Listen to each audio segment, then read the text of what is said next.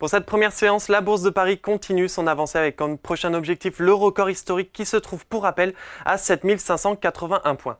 Les investisseurs témoignent d'une confiance persistante dans ce rallye de fin d'année malgré les réunions prévues cette semaine par la Réserve fédérale américaine et la Banque centrale européenne qui auront lieu respectivement mercredi et jeudi. L'indice parisien progresse donc de 0,33% pour atteindre les 7551 points avec des volumes d'échange de 3 milliards d'euros à la clôture.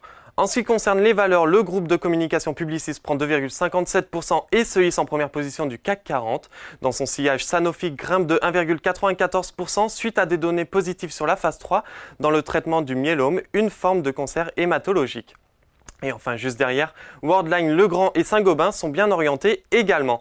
A l'inverse, Alstom occupe la dernière place. Le titre se replie à nouveau de 2,95%. À noter que JP Morgan a abaissé sa recommandation vendredi sur le titre. Pernod Ricard lâche 1,38%. HSBC réduit son objectif de cours à 142 euros sur le titre également. Puis dans son sillage, Thales et BNP Paribas cèdent respectivement 1,12 et 1,08%.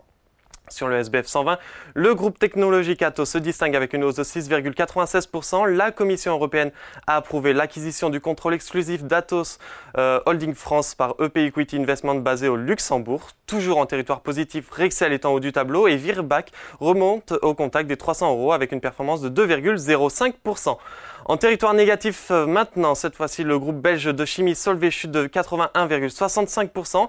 Cette baisse fait suite à l'annonce vendredi dernier de la scission de ses activités en deux entités indépendantes. De l'autre côté, l'entreprise Scienceco axée davantage sur l'innovation a débuté sa cotation sur Euronext Bruxelles et Euronext Paris avec brio, affichant une performance d'environ 15% lors de sa première séance.